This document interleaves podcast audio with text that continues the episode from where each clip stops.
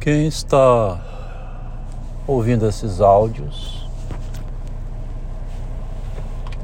textos em forma de áudio, né, como eu chamo.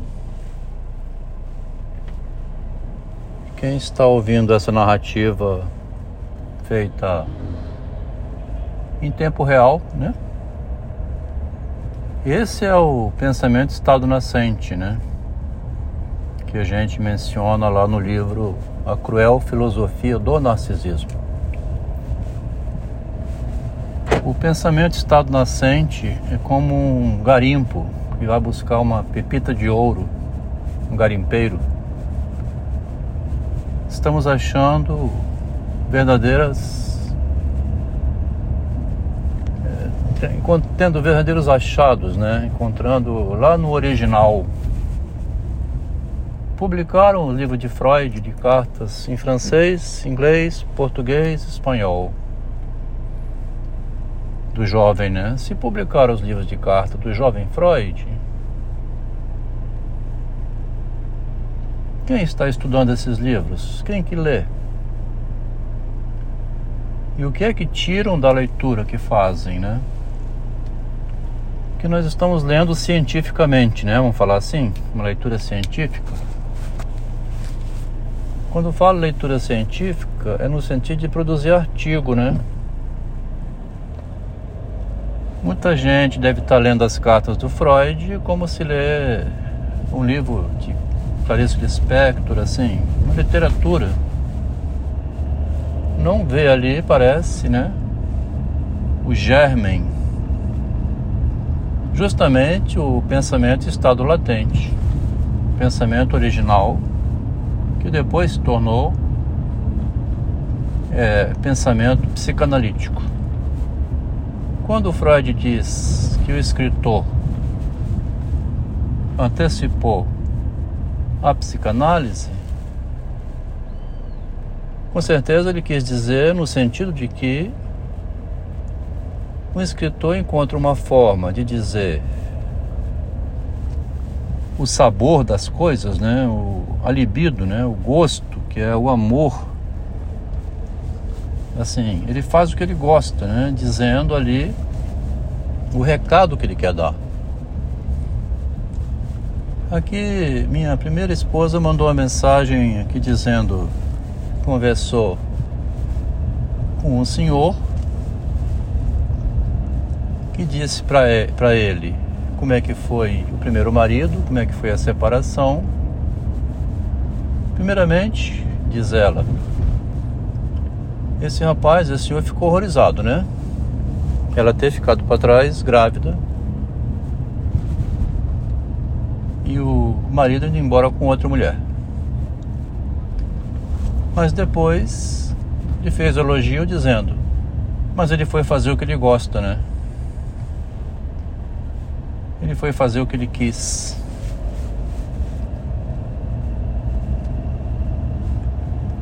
Quando Freud diz que o escritor antecipa a psicanálise, tem algo disso no meio, assim, fez o que quis, né? O que gosta, a libido de objeto, no caso, que está sendo dito, que é o que Freud diz, né? Amar o objeto é você na vida fazer o que gosta. Morei com uma mulher que não fez o que gostou a vida inteira. Né? No diário dela, permanentemente escreve do início ao fim uma angústia enorme com a profissão.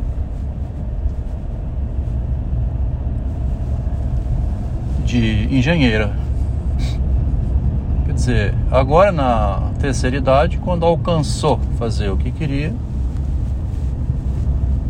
estimulada pelo marido para se sentir valorizada na arte. Finalmente, então, faz o que quer, inclusive fez o que quis, separou-se do marido. Lá no início, ela fez o que quis, agarrou-se a um homem casado. E no final, fez o que quis, separou-se dele. Não ficou com quem não queria, né? Você ficar com quem não quer também é motivo de o quê? A irmã dela morreu de câncer, né? Não aguentava mais o marido. A irmã dela fez o que não queria quando veio da Alemanha para o Brasil. Trazida pela mãe. E foi melhor companheira da mãe, no sentido de que teve três filhas, né, meninas, e era quem mais estava envolvida com a mãe. É um pouco mais da casa, assim, a irmã da minha, a minha cunhada, né? a irmã da minha esposa. Gosto de fazer um bolo, gosto de reunir, gosto de fazer comida. Minha mulher não tinha prazer nenhum em cozinhar, em fazer comida. Fazia também, e muito bem feito, mas não era o investimento libidinal preferido dela, né? O investimento libidinal preferido da minha esposa era a cultura, era o comentário sobre a subjetividade humana. É um estilo muito parecido com o de Freud e o de Machado de Assis, que é observar sempre o outro, o ambiente, que as pessoas fazem da vida, como cada um se enterra em milhares de problemas e não consegue sair. Ela mesma enterrado então numa dificuldade de deixar de ser engenheira para ser artista.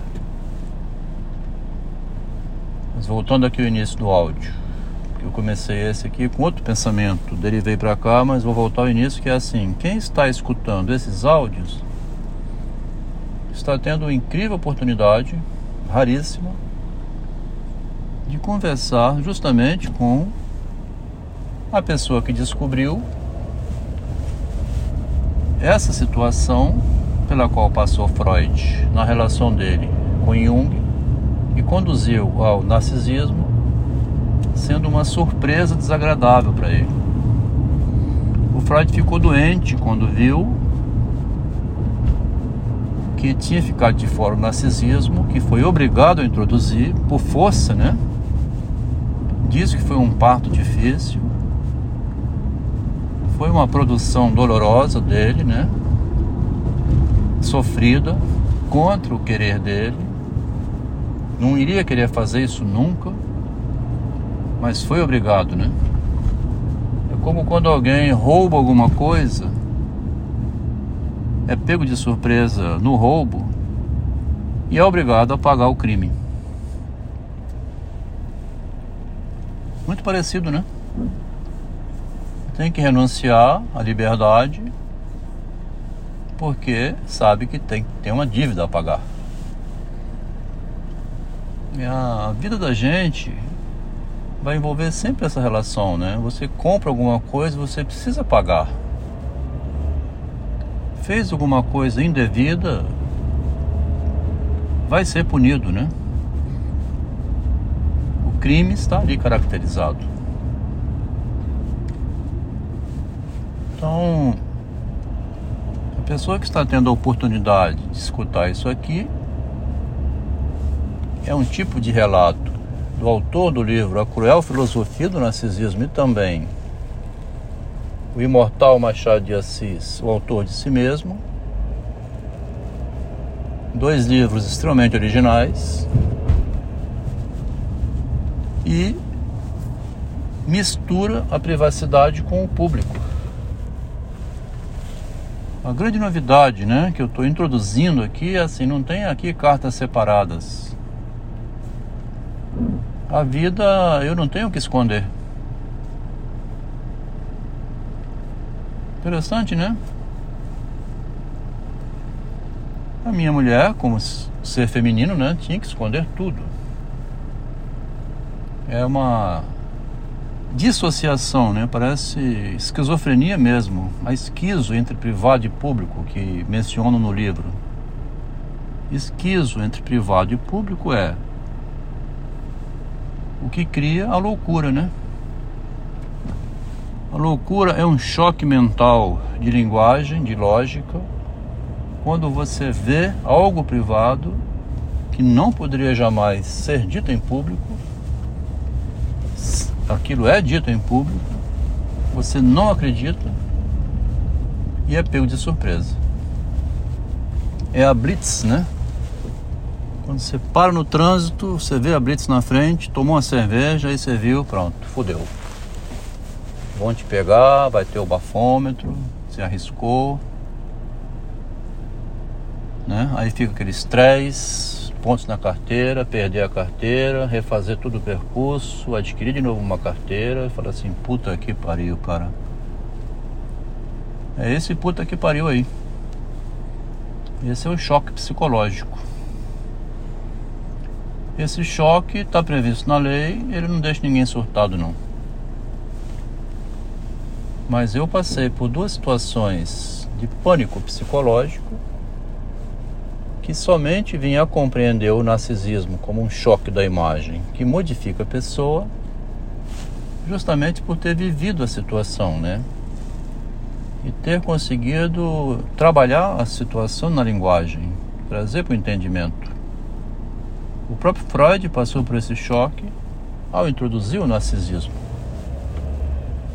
Então, quando ele diz que o escritor psicológico, o escritor literário, como é o Machado, aquele que se põe na literatura dizendo o que quer ali dentro,